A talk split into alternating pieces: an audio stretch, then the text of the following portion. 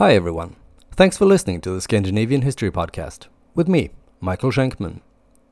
Last time, we talked about how Harald Bluetooth, the Viking king who united Denmark, thought he also had the right to rule Norway because he'd paid for his nephew's repeated and frankly rather inept attempts at snatching the country away from Håkon the Good.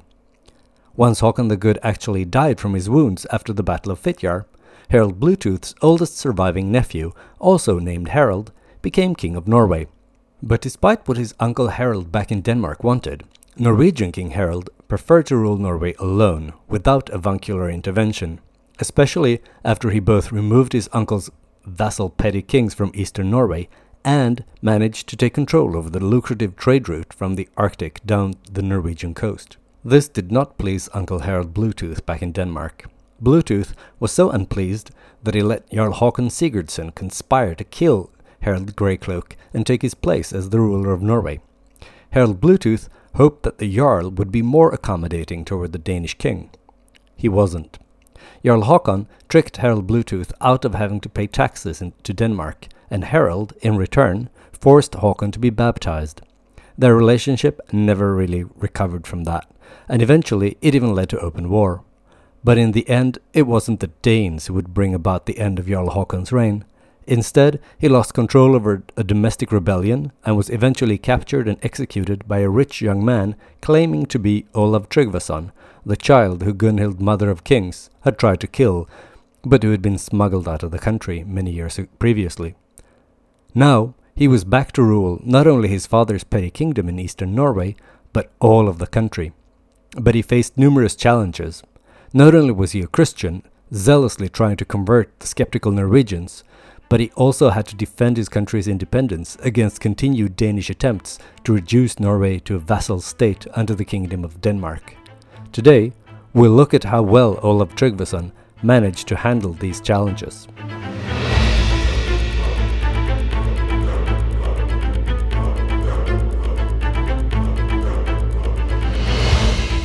Episode 25 A Christian Viking. So, according to the story Olav Tryggvason liked to spread, he was the son of Tryggve Olavsson, one of Harald Bluetooth's vassals in the east of Norway. You might remember that I mentioned that Tryggve was killed by Harald Greycloak's brother Gudred Eriksson in order to shore up the Erikssons' direct rule over Norway. After Tryggve was killed, Gunhild, Mother of Kings, did her best to track down his newborn son and have him killed as well. Leaving potential pretenders alive was not a good idea, and she was afraid that this particular child might come back and stir up trouble. But Tryggve's young wife, Astrid, managed to escape with her son, Olav. And now here he was, back in Norway, stirring up trouble. But as I said, this is the story Olav Tryggvason liked to spread. It's possible that it's entirely made up. Maybe Olav wasn't related to Tryggve, Tryggve Olafsson at all, and instead was just some random guy who took the chance to become king of Norway. Nobody knows for sure anymore, but what we do know is that Olav's way to the Norwegian throne is quite an unlikely story. Some might even say a little too unlikely. According to Olav's version of events, his mother's foster father, a guy with the charming name Thoralf Lausbeard, helped Astrid and her newborn son Olaf to flee across the border to Sweden. They stayed there for a few years until they decided that they should decamp for Gardariki, where Astrid's brother, that is Olaf's uncle, was a big shot at King Valdemar's court.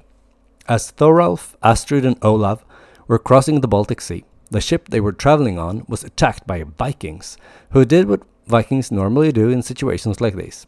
The surviving passengers were taken as slaves. Both Astrid and Olaf survived, but they were separated and sold to different masters. Thoralf Lausbeard wasn't so lucky.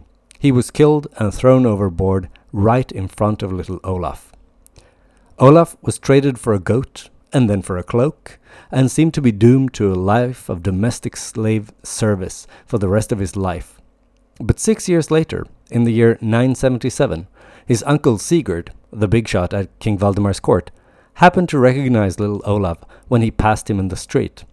I'm not entirely sure how Sigurd could recognize a nine year old boy who he hadn't seen for at least six years and probably longer, if ever even, as his lost nephew Olaf.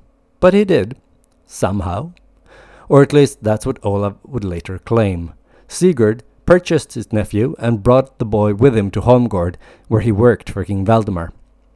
Not so long after that, Olav happened to pass through a market square in Holmgård when he recognized the Viking who'd separated him from his mom and who'd killed Thoralf Lausbeard. Olaf Tryggvason walked over to the Viking and buried his axe deep in the man's head.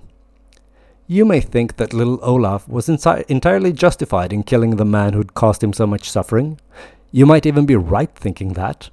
But the problem was that according to the local laws, the market square was a safe space where it was forbidden to kill anyone, just like at a thing or in a holy place. If you spilled blood on the market square, you would be sentenced to death. But once again, Olav was saved by his uncle Sigurd. He asked the queen to save the little boy. The queen was charmed, and Olav was even offered a job, so now he started to work for King Valdemar, just like his uncle. After a few years in King Valdemar's service, Olav Tryggvason decided it was time to move on. This decision may or may not have been influenced by rumor that he was having an affair with the queen, his employer's wife. Olav spent some time raiding on the Baltic Sea, which is interesting considering his personal childhood experiences with raiders on the Baltic Sea. When traveling through Vendland on the southern coast, the queen there became besotted with him, and he fell for her too. So he decided to stay and marry her. And maybe he would have made Vendland his permanent home, but after three years, the queen died, and Olav was absolutely crushed. He had to leave to stop thinking about his dead wife. Olav handled his grief by going back to raiding and pillaging. One day, he happened to come across a fortune teller who told him that great things were in store for him, but not right away. In fact, the fortune teller said that Olaf was actually just about to have a decidedly unpleasant experience. He would soon be attacked and gravely injured. He would almost die, but on the seventh day he'd recover. All this happened exactly as the fortune teller had said, so when Olaf did recover, he went back and asked how the fortune teller had known. He told him that Jesus had explained what would happen, and Olaf was so impressed that he agreed to be baptized. After that little episode, Olaf Tryggvason went to England where he married again. He also continued to raid and pillage, even though he was now a Christian. Apparently, these raids were noteworthy for their brutality and gruesomeness, even compared to other Viking raids. Sometimes, Olaf raided together with the Danish king, Sven Forkbeard, the one who toppled and replaced his father, Harald Bluetooth. Remember? Olaf and Sven not only conducted successful raids, they also managed to squeeze considerable amounts of extortion money from the English, so called Danegeld, that we've talked about in a previous episode. They received literally tons of silver in Danegeld. They split their ill gotten gains evenly between them, and this partnership might have continued for many years if it weren't for the fact that Olav got a little greedy. One time, he went to England and demanded Danegeld without bringing Sven Forkbeard along. His threats were credible and his demands were met, so he could sail away with an enormous amount of silver, and he didn't have to share any of it with anyone. When Sven heard about it, he was enraged. He felt like Olaf had betrayed him by going raiding on his own, and it's hard to say that he was completely wrong about that. It was at this point that Olaf Tryggvason decided that it would perhaps be best to stay away from England for a while, and so he sailed to Norway. Just to remind you, at the time, Norway was ruled by Jarl Håkon Sigurdsson, but he was currently facing a rebellion, and things weren't going too great for the Jarl, in fact, as you may well remember, he was holed up under the floor of the pigsty at his mistress's farm, hiding from the rebels together with his trusted slave. If you listened to the last episode, you already know what happened to Jarl Håkon Sigurdsson. His trusted slave cut his head off and handed it to Olav Tryggvason in the hopes of receiving a reward. When he came to conquer Norway, Olav Tryggvason may have shown up in the Trondheim fjord with only five ships, but those ships were loaded heavy with silver that he had amassed on his various Viking raids. Even though Jarl Hakon's slave didn't get any of that silver, many other key figures in Trøndelag did. Once again, we see how important generosity was to building a power base and popularity. Thanks to this generosity, Olav Tryggvason was soon recognized as king in Trøndelag. Recognize the pattern here?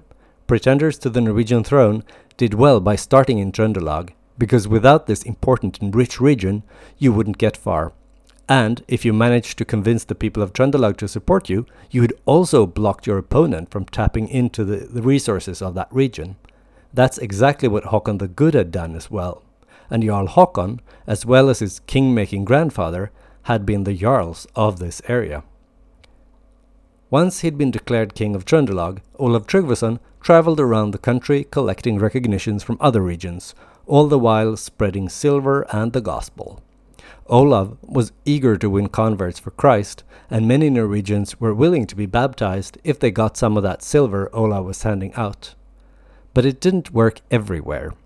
In Rogaland, the people were called to a thing where they were supposed to rubber stamp Olav's kingship and the Christianization of the region. But the people had other plans. They showed up heavily armed and insisted on speaking in defense of their religion. But Olav needn't have worried. A pious legend relates that the chieftains of Rogaland stood up to speak against Christianity, one after the other, but when they tried to open their mouths, they all realized that they had lost the ability to speak. So in the end, no one at all at the thing was able to object to the Christianization of Rogaland, and King Olav could force the decision through. In the cases where he couldn't rely on miracles, high handedness was a favorite tactic of Olav's. For instance, when his sister refused to marry the most powerful man in the west of Norway, Olav took her favorite hawk and plucked it. This barely veiled threat got his sister to change her mind, and she agreed to the marriage. Olav Tryggvason also wanted to get married, again. Apparently, his previous English wife had died somehow, so Olav proposed to Sigrid, queen in Sweden. She was interested in the prospect, and the two met to negotiate marriage. Everything seemed to be going well until Olav demanded that Sigrid, who was still true to the old gods, be baptized before the wedding. She refused, which enraged the Norwegian king. Olav Tryggvason shouted that he wouldn't marry a heathen female dog and slapped Sigrid in the face. Needless to say, the marriage was off. Sigrid said he'd live to regret it, but Olaf ignored her. Spoiler alert, he shouldn't have. As I'm sure you've realized by now, Christianity was quite important to Olav Tryggvason. He was the second Christian king of Norway, but he was far more successful than Håkon the Good in Christianizing the country. In episode 20, we already talked about how the Icelandic sagas claim that Olav was ruthless in enforcing Christianity, making the Icelanders abandon the old gods and not shying away from violence to increase the realm of the Prince of Peace. As much as Olav Tryggvason disliked pagans, he really hated men who were into Seid.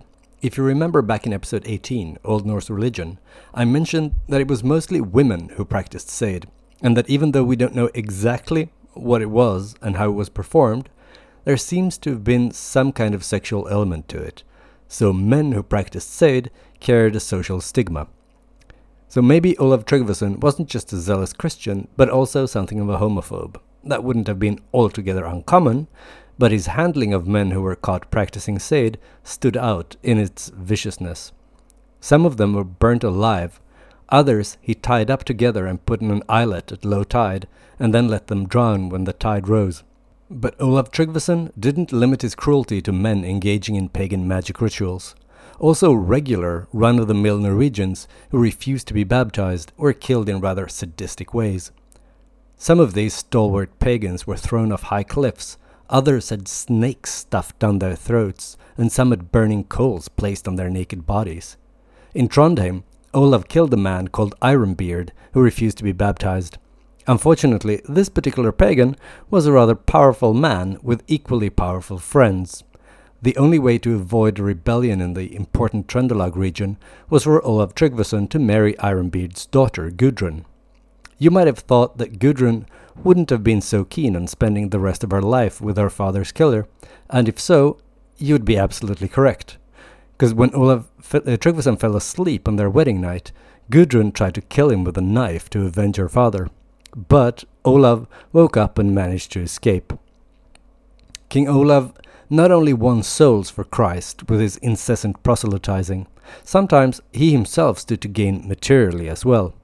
For instance, by killing yet another of his subjects who refused to be baptized by shoving a red hot iron down his throat, the king could then seize the victim's mighty fine longship called Ormen Lange, or the Long Serpent. This ship was famous far and wide for its size and general awesomeness, and it soon became a source of pride and an identifying symbol for the king. Unfortunately for the king, not all those who could identify him by his ship were friends and admirers. Eventually, Olav Tryggvason married yet again, this time to Tyra, a Danish princess.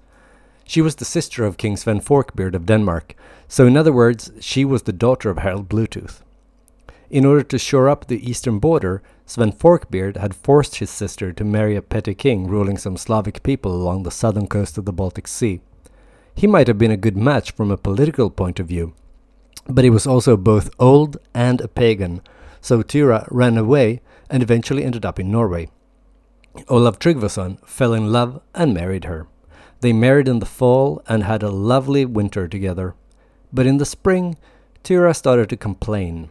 She wanted some property back from her former husband, and she demanded that her new husband go and fetch it for her. Olav's advisers counseled against it.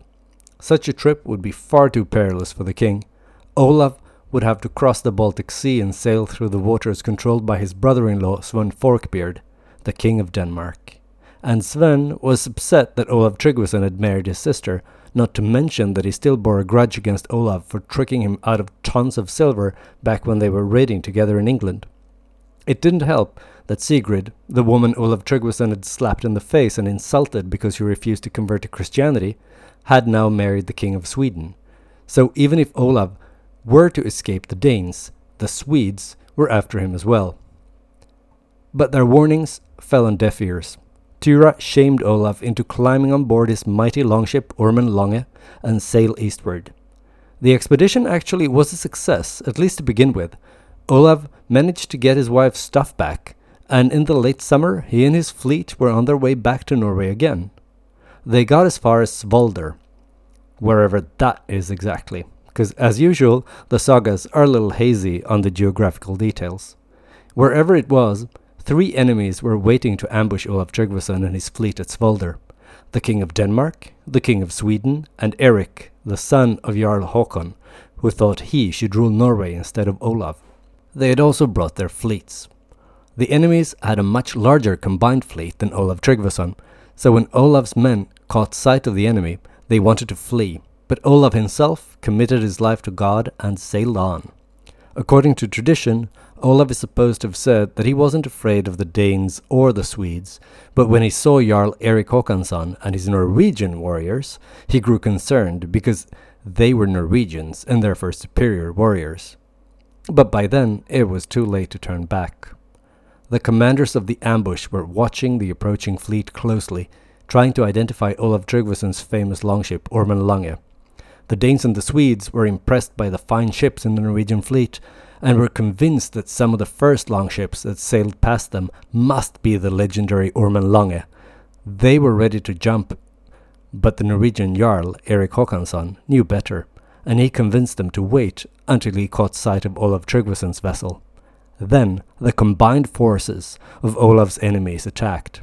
As usual, when a battle is described in the sagas, the fighting was fierce, and in the end only one ship remained, Ormen Lange, Olaf Tryggvason was surrounded, but he didn't give up. According to legend, he had a mighty warrior in his retinue called Einar, who was a great archer, and his arrows felled many enemies. But all of a sudden, his bow broke in two with a loud cracking sound. King Olaf asked what that noise had been, and Einar replied, Norway slipping from your hands. Defeat was inevitable, and not far off. At that point, Olaf took his shield and covered himself with it, and jumped into the sea. Olaf Tryggvason's body was never recovered. His supporters cultivated a hope, later turned into a myth, that the king had actually not drowned, but rather managed to swim ashore somehow. But whether he drowned or not, he never returned to Norway. Jarl Erik Håkansson was the great winner at the Battle of Svolder. He not only got to take over Olaf's impressive longship Ormen Lange, but he also took over as ruler of Norway, running the place in the name of Sven Forkbeard, the king of Denmark. But Jarl Erik was given wide ranging autonomy because Sven was often preoccupied with other things. Next time, we'll take a closer look at what preoccupied Sven Forkbeard. But before I sign off today, I'd like to answer a few questions that I've received over the last few weeks. The first one isn't so much a question as a comment. It comes from Roger, who'd like to point out that I didn't mention that the Bluetooth technology in your cell phone is, in fact, named after the Danish Viking king Harald Bluetooth. And Roger is 100% right, I did fail to mention this, and it is true that the Bluetooth wireless connection technology was named after the man who united Denmark. Apparently, Jim Kardach, who was working on the Bluetooth technology all the way back in 1997, had just read Frans G. Bengtsson's excellent novel, The Longships. It's a novel set in the Viking Age, and Harald Bluetooth and his uniting Denmark features in it. And since this revolutionary wireless technology connected devices just like Harald Bluetooth connected Danish tribes, Jim thought that Bluetooth would be a suitable name. The Bluetooth logo is also made up of a combination of two runes from the Younger Futhark, that is the alphabet of the Viking Age. It's the runes for H and B for Harald Bluetooth that are combined to create the logo. By the way, if you haven't read Frans G. Bengtsson's The Longships, I strongly recommend that you do. I'll add a link on the Facebook page and Twitter. The second listener who's been in touch is Hannes from Sweden. This is also Harald Bluetooth related, as Hannes would like my take on the so called Curmsun disk. For those of you who aren't familiar with this particular artifact, it's a small gold disc with a diameter of about 4.5 centimeters. The disc resembles similar objects made at the same time in the East Frankian cultural sphere. Harald Bluetooth is mentioned on the disc, which actually gets its name from Harald's patronym, Gormson, rendered Curmsun on the Curmsun disc. The disc was found in the middle of the 19th century in a Viking hoard discovered in what is now western Poland, close to the presumed location of the as of yet undiscovered town of Jomsborg. But since the disc didn't seem particularly valuable at, the, at first glance, it ended up in a box of old buttons. And admittedly, as a button, it is useless, since it doesn't have any holes to fasten it to a garment. The disc remained in that button box until 2014, when a young girl brought the disc to her history teacher to have a look at it.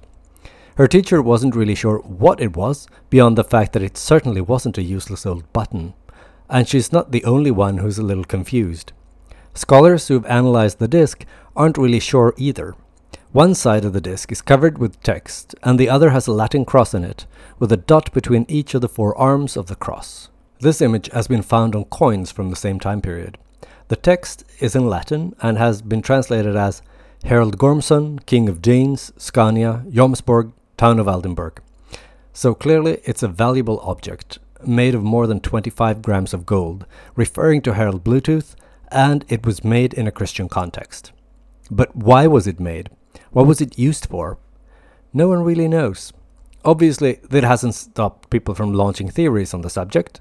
Some scholars think it was a gift, possibly made to commemorate Harald's second marriage. Others guess that it was made as a gift to Harald Bluetooth by his German overlords to confirm that they recognized him as their Christian vassal king of Denmark. According to another theory, proposed by the Swedish archaeologist Sven Rosborn, the Curmsun disc was made after Harald Bluetooth's death in Jomsborg. According to this theory, after Harald's death in the pagan town of Jomsborg, he was brought for temporary burial at a Christian settlement, where the disc was eventually discovered. According to this interpretation, the end of the text on the disc should be read Jomsborg in the bishopric of Aldenburg. Perhaps Christian missionaries to the Danes canonized Harald after his death and made him a local saint. Using kings turned saints in the attempts to spread and strengthen Christianity, and by extension the institution of monarchy, is known from Norway, Sweden, and Denmark, where the martyred kings Olav, Erik, and Knut were made saints. So perhaps Harald, who was killed by his rebellious son Sven Forkbeard, was made a saint for the same reason already in the late 10th century, and this artifact was made to commemorate that fact.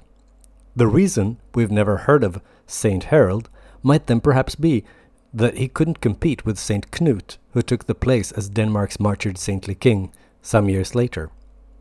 That's an interesting theory, but far from a proven one. If I'd have to interpret the object myself, I put my money on a commemorative object given to Harald by Otto to confirm Harald's status as a vassal under the Holy Roman Emperor.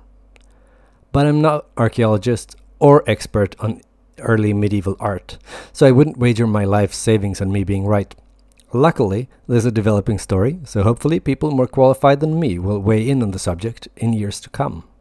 Great question, Hannes. Thank you. We have time for one more question, and it's from Ian, who reached out on Facebook. He wants to know about the importance of Aud Ketilsdottir from the, for the Christianization of Iceland. What role, if any, did she play?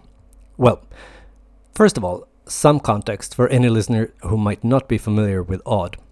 According to the sagas, her father was the Norwegian chieftain Ketil Flatnose, and even though Aud had made a good life for herself in the British Isles, it all came apart after her husband's death. At that time, she decided to take her family, all their possessions, and their slaves and start a new life on the newly discovered island of Iceland. There, she claimed expansive swaths of land that she then handed out to members of her household, including her freed slaves. The first written records we have about her come from our old friend Ari Thorgilsson, who we talked about in the episode about the settlement of Iceland. He was a descendant of Aud Ketilsdottir and was most likely recording traditions passed down within his family. But he was still doing so just about 200 years after Aud had died, so it's unsure how reliable he is. The same goes for the many sagas that also mention Aud, such as Landnámabók, Njal Saga, and Eric the Red Saga.